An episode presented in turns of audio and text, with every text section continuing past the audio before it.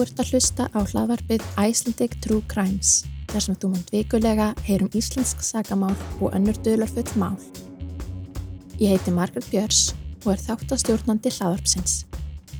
Sum málana geta vakið óhug og því hvet ég þig til að spóla yfir þar sem þér þykir nöðsinn til. Hafðu einni í huga að aðgátt og virðing skulu hafði umföllun og umræðum viðkvæmra mála. Allt aukaefni þessa máls finnur þú á vefsíðinni icelandictruecrimes.com undir notes. Dýfum okkur í þetta.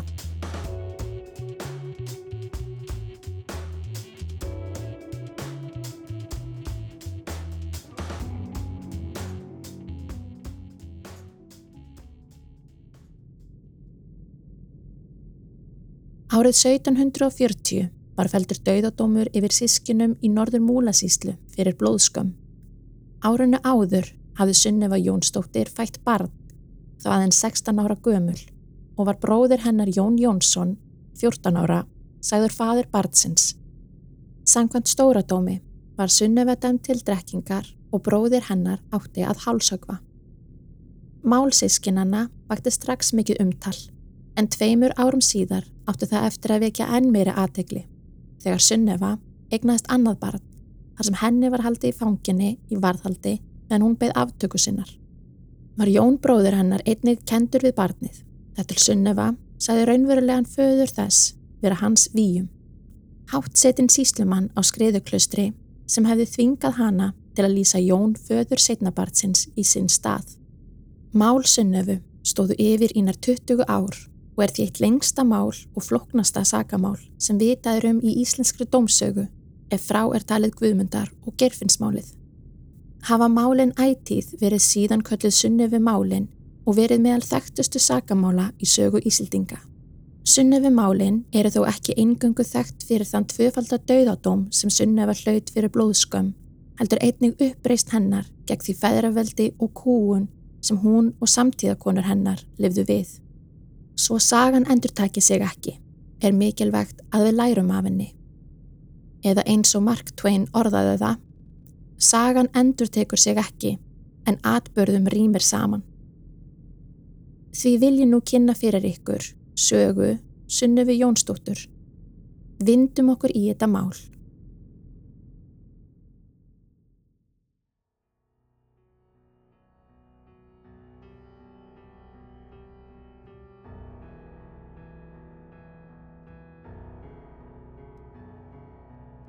Sískinin Sunneva og Jón voru í fóstri hjá bónda á Geitavík í borgarfyrði Eistri, staðsett í norður múlasíslu á Östurlandi, þegar Sunneva verður ólétt. Talið er að Sunneva hafi verið fætt árið 1723 og Jón árið 1725, þar sem þau voru 16 og 14 ára þegar fyrrabart Sunnefu fæðist árið 1739. Lítið er í raun vitað um foreldra þeirra og æsku þar sem engar sögulegar heimildir eru til um það. Sunnufi var líst sem fegurst hvenna þess tíma, dökk eigða með svart og sítt hár og langleitt andlit og föla húð.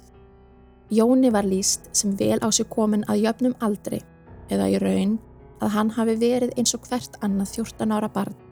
Þegar Sunnifa fæðir barnið, segir hún föður þess vera bónda á næsta bæ, Erlend Jónsson á Bakka, fætan 1710 og því 13 árum eldri en hún. Erlendur gegstu því að eiga barnið en fjórum dögum síðar afsaliði hann sér barninu. Sóknarpresturinn Gísli Gíslason á Desja Mýri talaði þá um fyrir sunnöfu og með guðlegum áminningum fekk hann hana á endanum til að falla frá fadertiskenningu sinni á Erlendi, en þó með naumundum. Eftir fjögur að daga yfirhyrslur breyti Sunneva framburði sínum og sagði litla bróður sinn Jón vera föður barnsins. Á þeirra samtíð voru konur skildaðar til að segja til um hverjir væru feður barna þeirra og gengu yfirvöld þess tíma harta því að þær feðruðu börn sín. Til eru dæmi um að konur hafi verið hýttar til að þvinga fram hjáttningar um hverju barnsfeður þeirra væru. Þær gátu líst menn feður að börnum þeirra en það var þó ekki nóg til að sakfella samkvæmt stóradómi. Því fadirinn þurfti einnig að viðurkenna að hafa haft samræði við móðurinna og að vera fadir barnsins. Sumir þeirra flúðu og ef þeir komast undan hlaut konan þrátt fyrir það dauðadóm á grundvelli sinnar eigin hjáttningar og henni drekt í drekkingarhill á þingvöllum. Á þeim tíma sem Sunneva var uppi er talið að svo pindingar aðferð hafi viðhafist að beita þumalskrúfu eða fingur klemmu til að þvinga fram hjáttningar í yfirherslum. Var þetta algeng aðferð annar staðar í Evrópu og því ekki ólíklegt að það hafi einnig verið notað á Íslandi. Fingurklemman var notið til að herða að þumalfingunum við yfirherslur og þumlar þess sem yfirherður var þá lagður ofan á bút með göttum og annar eins lagður yfir og í báða enda fingurklemmunar voru skrúfur sem notar voru til að herða að þumlunum.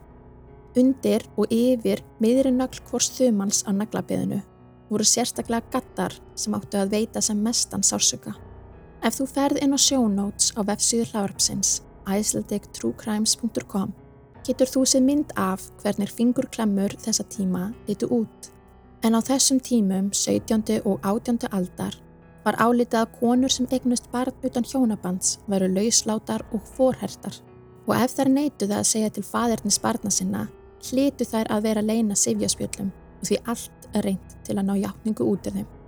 Það er ekki ólíklegt að Sunneva hafi jættul verið yfirheyrð og pynt með fingurklemmu til að fá hana til að segja bróður sinn eiga barnið, en til eru heimildur um að Þórdís Haldurstóttir, sem árið 1608 var grunnið um blóðskam með Tómasi Böðvarsinni, hafi neitað í yfirheyslum að segja til Tómasar sem þöður barnsins og því hafi átt að grípa til pyntinga á henni. Þegar henni hafi verið hótað með fingurklemmu átti hún að hafa loks játað faderni Tómasar á barni hennar. En Tómas var ein maður sýstur Þórdísar sem samkvæmt stóra dómi flokkaðist sem blóðskömm. Aftur á móti ber heimildum ekki samanum hvort Þórdísi hafi eingöngu verið hótað með fingurklemmu eða hún notið á hana þar til hún játaði fadernið. Samkvæmt landslögum átti að veita konum áminningu ef þær neituðu að segja til fadernis barna sinna og ef það dögði ekki til átti setja þær út af sakramenti. Ef það dögði ekki heldur til, gatt komið til refsinga fyrir mótþróa við veradleg og kirkjuleg yfirvöld, eins og fjársegt eða vandarhögg. En til að beita pindingum við yfirheyrslur, þurfti laga heimild sem gæti tekið heilangan tíma að berast frá konungi, alla leið frá Danmörku. Í tilfelli Þórdísar gerðist einmitt það að fókitinn gæti ekki beðið lengur og skipaði hann því böðli að leggja fingur klemmu á fingur hennar, sem böðlinn gerði, en hvort hann hafi svo beitt klemmunni á þórtísi með því að herða að kemur ekki nógu skýrt fram í þeim heimildum sem ég hef fundið, en það er þó gefið í skinn. En barnið sem Sunneva hafði eignast var tekið af henni og þau sískininn Sunneva og Jón flutt til skriðuklausturs í Fljótstall í varðhaldi á danska síslumanninum Jens Petersen Víum þar sem þá voru engin fangilsi á Íslandi er Jens talinn vera ættfæðir víum ættarinnar hér á landi og kom hann til reyðarfjörðar frá Kaupmannahöfn sem búðarmadur. En síðar gerðist hann lagsagnari hjá Bessa Guðmundsinni síslumanni Múlasíslu og tók svo við síslumanns embætti hans á skriðuklustri.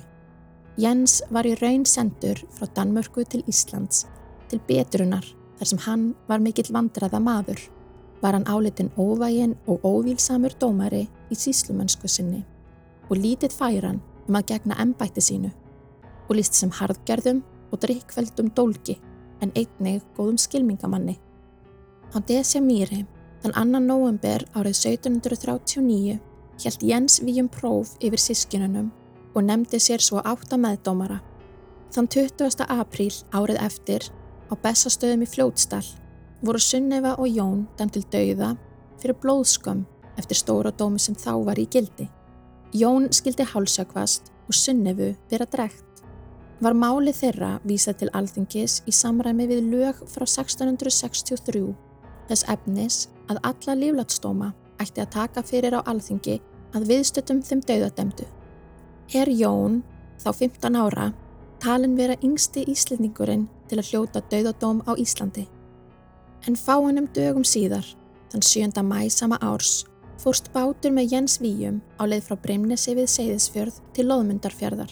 Átti Jens að hafa farið á samt sjö öðrum og meðal þeirra voru Jón Bjarnason lagsagnari og Vilborg sem grunur leik á að Jens ætti í tíum við. fannst báturinn daginn eftir að landi millir Skálanes og Austals með fjórum látnum um borð. En lík fymtamanns fannst rekið á landi í Slettinesfjöru fyrir utan Brimnes. Lík Jens Síslumanns, Jóns Lögsagnara og Vilborgar fundust þó aldrei. Þótti slísið dularfullt þar sem ekki hafði verið mjög slemt veður og því spunnust upp margar sagnir í framhaldi af mögulegum orsökum slísins.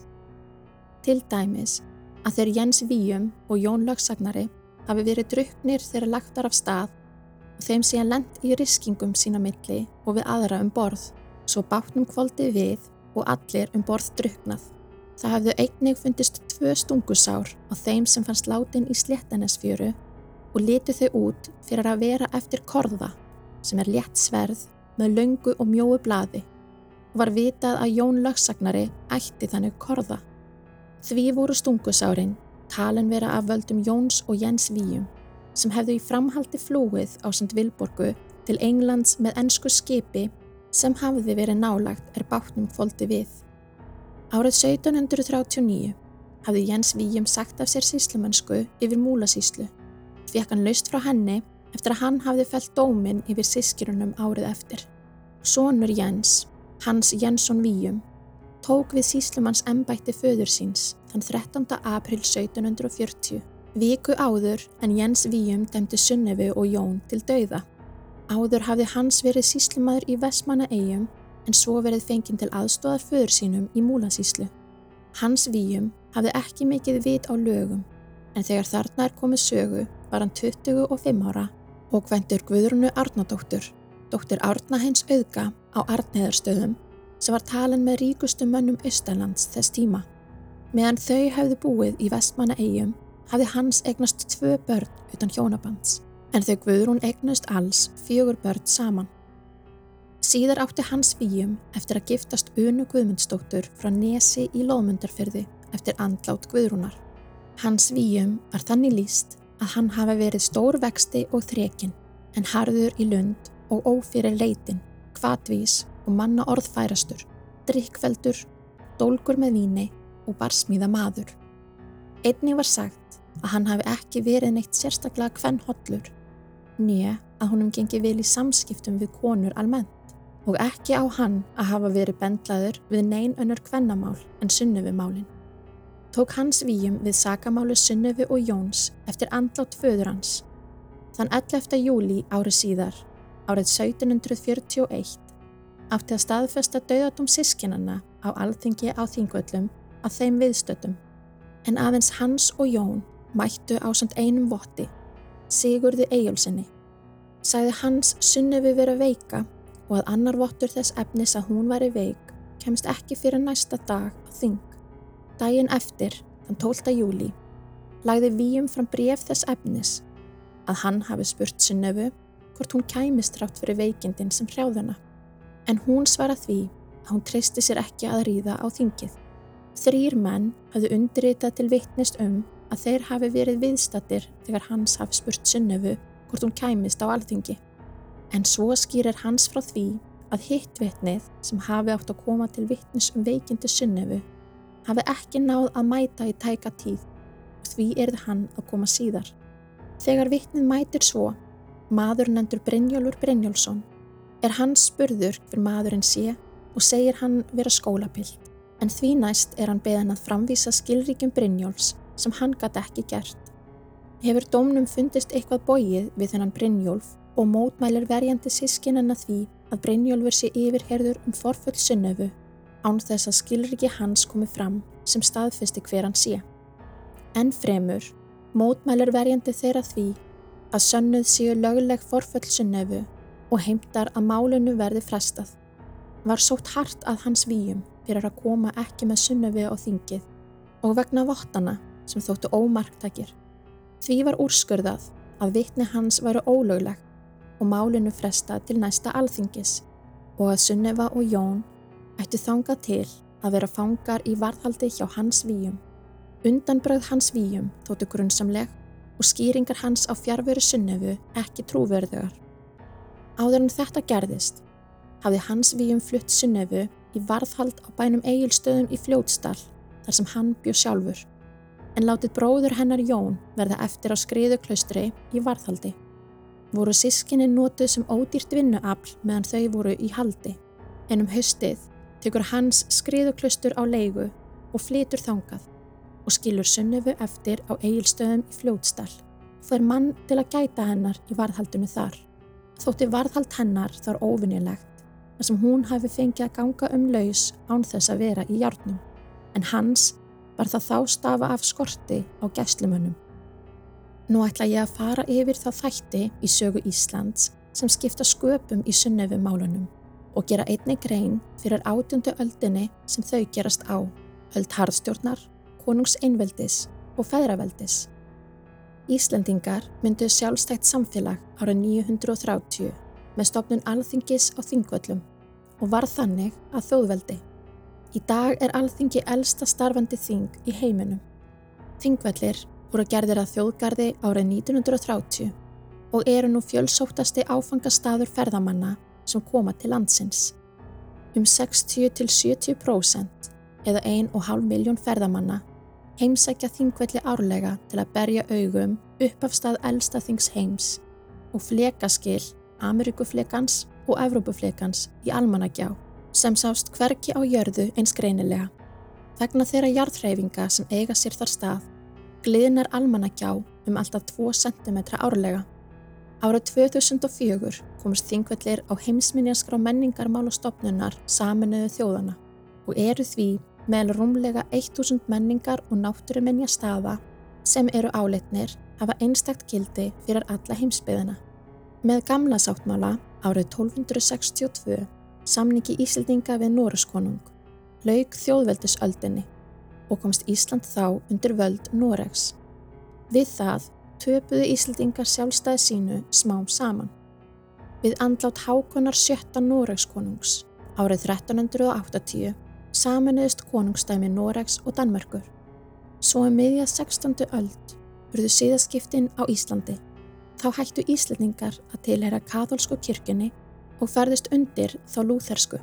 Er miðað við haustið árið 1550 þegar síðasti katholski biskupin á Norðalöndunum, Jón Arason Hólabiskup og tveir sinir hans voru teknir af lífi í skálholti. Sá atbörður markaði ákveðin þáttaskill þar sem Jón Biskup hafði verið eitt helsti andstæðingur siðbreytingarinnar á Íslandi og reynd að leggja Ísland undir sig til að koma á katholsku að nýju en fyrir aftöku Jóns Arasonar hafið siðbreytingin hafist töluvert fyrr. Mótmælendarhefingin, eða Lúthers trú, barst til Íslands upp úr 1530 með áhrifum þýskra kaupmanna og íslenskra mentamanna sem hafði sótt nám í Þýskalandi. Kristján III Danakonungur þrýsti á að lúþersk trú yrði lögtökinn á Íslandi og gerðist það fyrst í Skálholts biskupstæmi árið 1541 og svo í Hólabiskupstæmi eftir aftöku Jóns Arasonar árið 1550. Á Íslandi var bændasamfélag án þéttbílis og því tilherði meira hluti íslitinga legstu stjættum samfélagsins, fátækir bændur og efnaminna fólk í vistarböndum, eða því sem í raun var þrælkun en ekki vinnumenska. Voru síðaskiptin frekar pólitísk ákvörðun en trúarleg og tekin af mentamannastjætt landsins sem hafði numið nám Erlendis og var að mestu tengt biskupstólunum í Skálholti. Við síða skiptin flutust allar eigur kirkjunar og réttur hennar til refsinga til Dana konungs. Árið 1564 gekk svo í gildi ströng lögjöf í síðfyrirsmálum og var hún kölluð Stórudómur. Dauðarefsingar og aftökur týðguðust á Íslandi frá lögserningu Jártsíðu árið 1271 en jökust eftir síðaskiptin árið 1550, sérstaklega með tilkomu Stóradóms og voru um 248 aftökur, svo vitað sé, framkvæmdar á Íslandi til 1830. Ég mæli með að þú kynir þér verkefnið Dísjar hinn að dæmdu á vefsíðunni dhd.hi.is en þar eru upplýsingar um þau sem voru tekin af lífi á mesta aftöku tímabili í sögu Íslands áren 1550 til 1830. Eftir síðustu aftökuna hérlendis var tugur fólks enn dæmdur til dauða, en Danakonungur mildaði dóm þeirra allra og því enginn tekin af lífi eftir það hérlendis. Fóru aftökur að mestu fram á alþingi á þingvöllum á 17. og 18. öld og það á staðnum strax að lokinni dómsuppkvæðningu. Einkennandi var að konum væri drekt í drekkingarhill og þá aðalega fyrir blóðskömm, öðru nefnt sifjaspjöll og dulsmál, öðru nefnt bartsútburður. Karlmenn voru hálsóknir með exi á högstokks eiri, þá helst fyrir morðmál, en afhafðun var helsta lífláts aðferðin hér á landi. Fyrir smærri brot, eins og þjófnað, var fólk hengt við gálgaklett, en fyrir galdra var það brent á báli í brennugjá.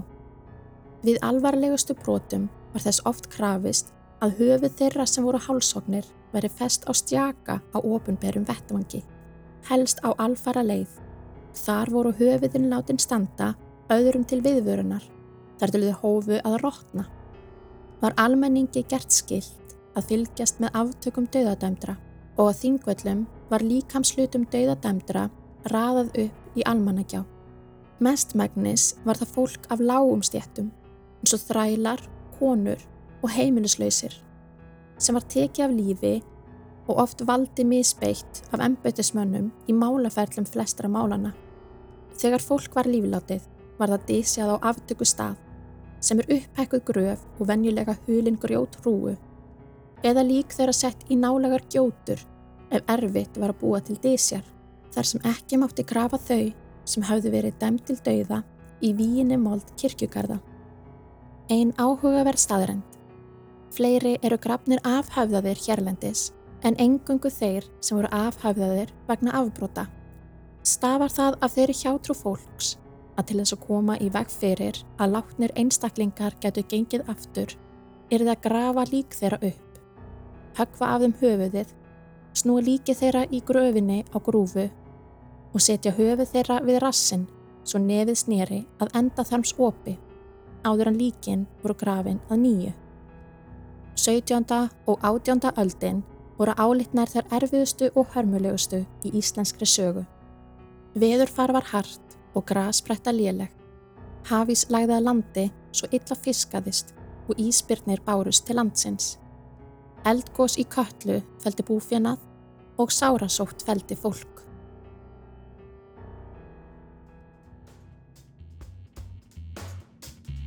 Hvernig líst þér að það sem þú hefur heyrtinga til?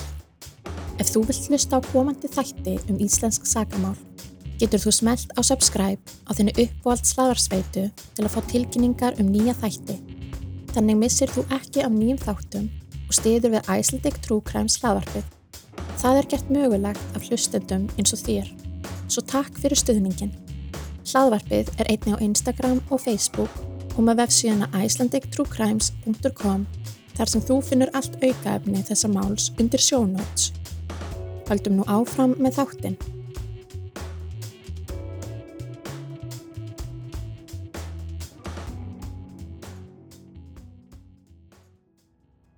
Um miðjan desember árið 1741, sama ár og Sunneva hafði ekki komist á alþingi vegna veikinda, fæðir hún annað barn þar sem hún er í varðhaldi á eigilstöðum í fljótstall og kennir hún engan föður þess við fæðinguna. Hafa sumir viljað meina að hans hafi verið að reyna að koma máli Sunnefu og Jóns undan dómi um sumarið því hann hafi haft slæma samvösku og ætlaði að fela óleittu hennar og það bendi til að hann hafi eitthvað verið viðriðin þungun Sunnefu.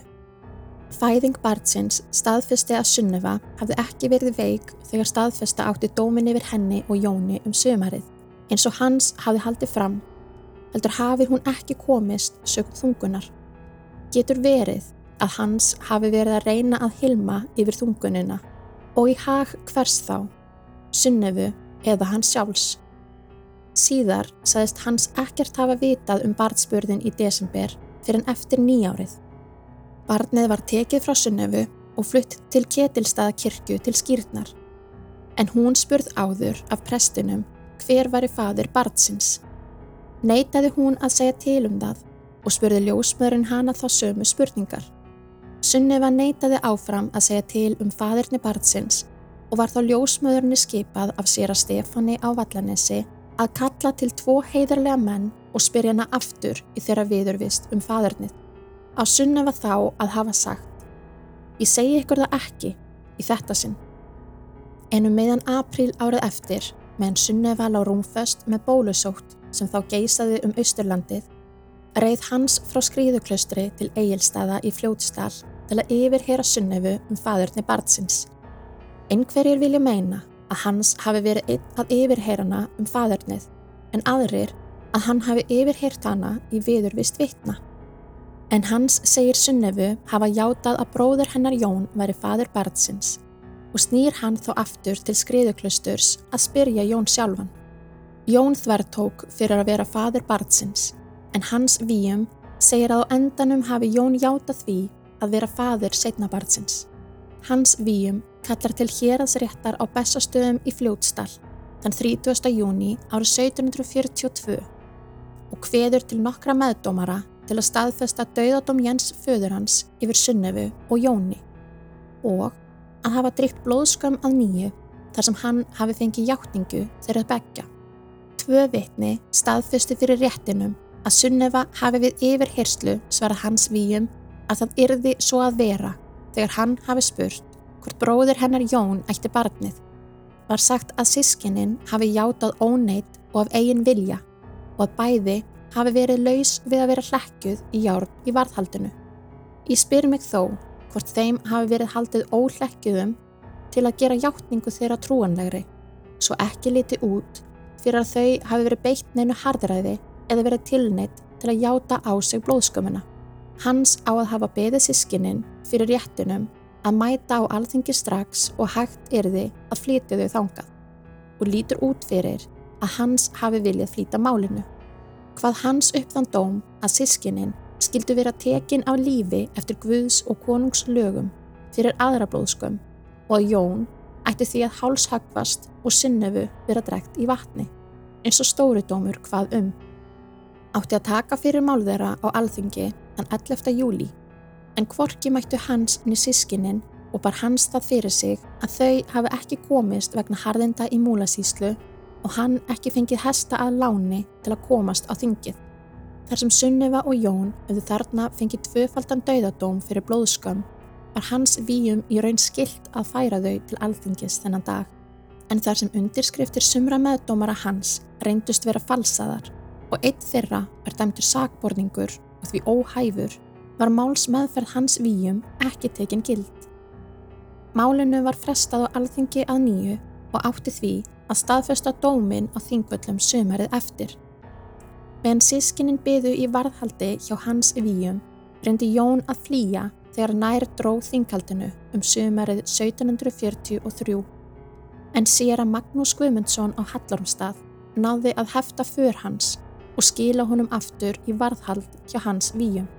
Þegar Mál Sunnufu og Jóns var svo tekið fyrir á alþingi þann 16. júli árið 1743 mætir hans víum ekki, heldur sendir Sigurð Eyjólfsson sem umbóðsmann sinn, annan þeirra sem hafði áður mætt sem vittni um veikindi Sunnufu og fjárveru hennar.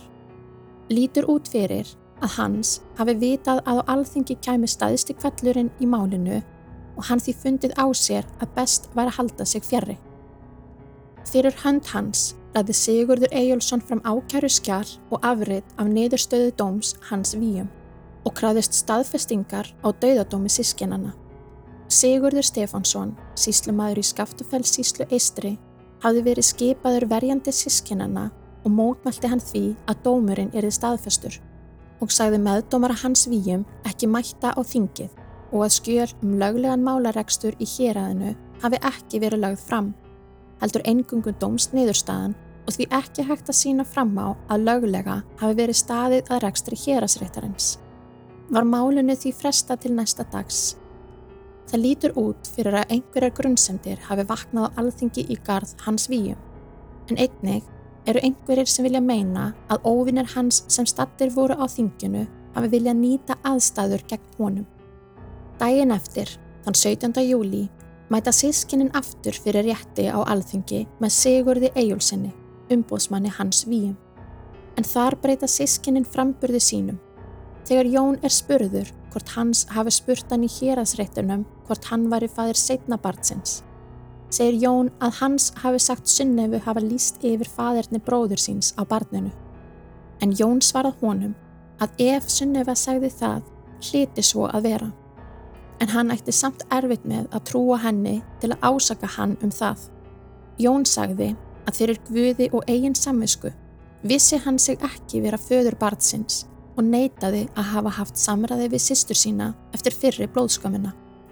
Þegar spurður af hverju hann hafi játast því að vera faður begja barna sunnifu við aflust eða synda fyrirgefningu í skriftum hjá prestinum, svaraði hann því að hann hafi kvorki við fyrra barnið nýja það setna verið yfirherður af prestinum um fadernið eins og honum hafi þá verið skilt að gera. Saði Jón einnig frá því að þegar hans hafi yfirheyrt hann á skriðuklaustri um faderni barnsins, hafi vittnin að yfirheyrslunni engöngu verið Guðrún sem var eiginkona víum og ljósmóðurinn sem hafi verið viðstödd fæðingu setna barns Sunnefu. Sunnefa játaði að hafa ásakað bróður sinn Jón um að vera fadir setna barnsins en spurð af hverju hún hafi gert það, sagðist hún hafa gert það af óta við hans víum síslumann. Þegar hún var spurð hvort hann hafi hótað henni í hérasréttinum, sagði hún hann ekki hafa gert það, en að hans fíum hafi aftur á móti hótað henni leynilega við yfirhyrsluna á eigilstöðum í fljótstal, þar sem hún hafi sagt hans víum að hann væri fadir barnsins. Hafi hann sagt sunnufu að hún ætti að lýsa Jóni föður að börnunu, þar sem brotið væri ekki verra en það fyrra og að sískinnin myndi sleppa við dauðarefsingu vegna ungs aldurs þeirra. Þegar hún var spurð var yfirheyrslan hefði farið fram, svaraði hún því að það hefði verið í baðstofinni á eigilstöðum í fljótstal, þar sem hans hafi verið einn með henni þegar hann yfirheyrði hana um faderni setnabartsins, meðan maður sem hefði fyllt honum þangað hefði verið út af hlaðinu og annar maður sem hans hefði sendt eftir ekki enn verið komin. Var hún spurð hvort sóknarpresturinn hafi tekið hana til synda aflusnar og spurt hana um faderni barnsins og sagði hún hann ekki hafa gert það. Var Sunneva þá spurð á þinginu hver væri fader barnsins og svaraði hún því að engin annar en síslum maðurinn hans výjum kæmi til greina og lísti hann föður setna barnsins og skaut hún því svo til hins alvitra guðs og meðvitundar sinnar. Sunneva var alvarlega ámynd af þinginu að segja sannleikan og sagði hún þá fyrir guði ekkert sannar að vita en það sem hún hefði nú sagt. Sæði hún hans hafa gert henni barnið meðan hún var fangi í varðhaldi hans og hann væri réttur fadir barnsins. Sigurður Eyjálsson sem hafði mætt með sískininn sem umbóðsmaður hans výjum kom á óvart faderneslýsing sunnefu og hvaðst engu geta svarað um það fyrir hönd hans výjum. Úrskurðað var í málinu að síslimaðurinn hans výjum sem hefði úttekið réttarstefnu í blóðskamarmáli Sunnefu og Jóns í hérasrétti, hafi ekki sendin málaferli hérasréttarins eftir laga fyrirmælum, en ég neitt annað undirritað eða innsiklað af honum. Þar að auki hefðu sískinni neitað þeirri blóðskömm sem var borin upp á þau í annarsinn og að Sunnefa hafi játast brotinu fyrir tilstilli sannfaringar hans výjum við yfirherslu á eigilstöðum í fljótstall. Því væri ekki hægt að komast að endanlegri niðurstöðu á þinginu og málinu því frávísað til frekari rannsóknar á fadernis lýsingu sunnufu á hans výjum. Sekta ætti hans výjum um sex ríkistali fyrir ólöglega töf á málinu og honum átti að endingu mögulega verið vikið úr ennbætti síslumanns fyrir misbyttingu ennbættis valdsins, hlutregni sem dómara og kúun á sískinunum sem hafðu verið fangar í varðhaldi hans. Það sem þykir merkilegt er að sískinin Sunniva og Jón voru samt skilduð til að vera áfram í varðhaldi hjá hans výjum eða öðrum síslumanni og áttu þau að gera það á kostnaði hans výjum þar til rannsókn á málinu leiki. Mikill orðsveimur fóru málið meðal fólks í framhaldi sem flest áleitt sískinin segja satt um faderni hans výjum á setnabarninu. Næst var fyrra blóðskamarmál sískinina tekið fyrir á þinginu þar sem þau höfðu játað blóðskamar broti og áttu þau því að dæmast til lífláts. En verjandi þeirra, Sigurður Stefánsson síslemaður, krafðist þess að leitað yrði sem fyrst eftir náðun konungs, sögum þess hver ung þau hafi verið er fyrra barnið fættist. Og þar til úrskurður konungs fengist, skildi þau eigi vera látin í hendur böðuls til lífláts, en þau sætu í varðhaldi. Í naugunarmálum fælst oft þökkun í framsætningar máta sögulegra heimilda sem stýðist ekki við minningar þeirra kvenna sem urðu fyrir naugun, heldur koma heimildirnar úr pennum Karla sem skrifiðu söguna. Sem dæmi sína vittnesbörður kvenna í annálum og dómskjölum að Karlar yfirherðu þær með stjórnandi eða leiðandi spurningum og þvinguðu fram falskar minningar. Konur lutu í lagra haldi fyrir valda meiri samtíma mönnum sínum sem vörðu hagsmunni og sjónar með Karla. Vittnesbörður Sunnefu úr yfirherslum hennar ber með sér þvingun og nutu hún og samtímakonar hennar hvorki virðingar nýja réttinda sem gerði þær hjálparvana gegn fæðraveldinu. Var sagt að væri síslumæðurinn hans við um segur um að vera faður barnsins væri auðséð hvað hefði farið fram. Sem ennbættis maður með völd hafa hann nýtt sér aðstæður sunnefu og fyrra sakarefni hennar og því nauðgað henni. Þegar hún hafi svo reynst þunguð eftir hann hafi hann reynd að koma sér úr þeim vandræðum með því að fá sískininn til að játa á sig enneitt blóðskamar mál og lofað sískinunum sem ekki vissi betur að þeim erði bjarga frá líflati með náðun konungs. En hans výjum hefði átt að vera ljóst að konungsnáðun fengist ekki fyrir endur tekið blóðskamarbrot og því hefði hann frekar átt að fá einhvern annan en Jón til að gangast við faderni barðsins eins og þá var algengt að mann gerðu sem vildu sleppa við fadernis viðurkenningu. Það þykir líklegra að hans výjum hafi ætlað að fá sískinnin til að játa á sig blóðskum í annað sinn svo þau eru tekin af lífi og þannig myndi hann halda virðingu sinni og embættisvöldum. Síslu maðurinn Þorsteit Sigursson var skipaður setu dómari í málinu til að rannsaka hvor væri barnsfæðir Sunnefu, Jón eða hans výjum. Sunnefa var farið í varðhald til síslumannsins Jóns Oddssonar Hjaltalín í Reykjavík og Jón bróður hennar sendur í varðhald til síslumannsins Sigur Stefanssonar á Smirlabjörgum í Skaftafellssíslu og átti hans výjum að bera kostnaðin af varðhaldsvist þeirra. Meðan Jón var í varðhaldi hjá Sigurði síslumanni, gekk hann í öll almenn verk, en barnaði einnig dóttur Sigur síslumanns og líka vinnukonu á bænum. Uppnám varð eftir fadernes lýsingu Sunnefu á síslimannunum hans Víum og eftir þetta tóku mál Sunnefu og Jóns nýja og óvenda stefnu. Það sem áður hafði verið blóðskamarmál sískinana Sunnefu og Jóns var nú orðað fadernesmáli sakakonuna Sunnefu og sakamannsins hans Víum. Síslumanns múlasíslu sem áður hafði demt Sunnefu og Jón til dauða. Mér langar að benda ykkur á mjög áhugavert rannsóknarverkefni sem hófst 2018 og kallast Dísjar hinn að demdu en markmið þess er að leita upplýsinga um þau sem tekin voru af lífi á Íslandi á tímabilinu 1550 til 1830. Dísjar hinn að demdu eru með vefsíðuna dhd.hi.is og hef ég einnig sett hlekk að síðanu þeirra í sjónóts þessa þáttar. Inn á síðan þeirra er merkileg kortasjá sem sínur nöfn 248 einstaklinga sem dæmd voru til dauða, aftökustæði þeirra, sakarefni og ítralegar upplýsingar um dauðadóma þeirra. Svo vil ég einnig segja ykkur frá leiksinningu um Sunnefumálinn sem verður sínd í Tjarnar bíói nú í oktober. Heitir verkið Sunnefa, Hetja, Fórnarlamp eða Tæfa og að síningunni stendur leikhópurinn Svipir.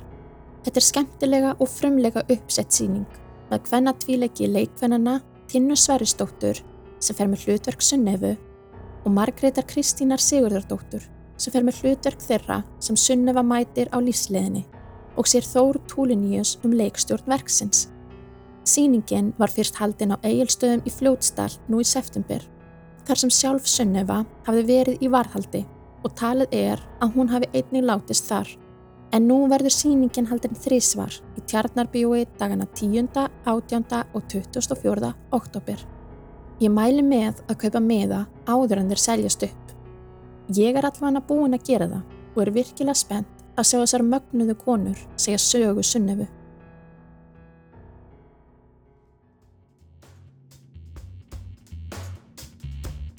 Nú er komið að lokum fyrir hluta þessara mála, en í næsta þætti teki fyrir síðara hluta sunni við málana. Takk kærlega fyrir að hlusta. Ég vona að þú hafur haft ánægju af að hlusta á sunni við málinn. Ef þér líkaði þessi þáttur, þetta er mér væntum ef þú skildir eftir 5 stjórnu umsögn á Apple Podcasts og fylgdir Icelandic True Crimes á Instagram og Facebook. Þannig stiður þú við hlaðvarpið og hjálpur öðrum að finna það. Allt aukaefni þáttarins finnur þú á vefsíðunni icelandictruecrimes.com undir sjónóts. Vertu vissum að þú sért áskrefandi á Apple Podcasts, Spotify eða hvar sem þú hlustar, svo þú missir ekki af nýjum þáttum. Þanga til næst, sjáumst í umröðu hópnum á Facebook.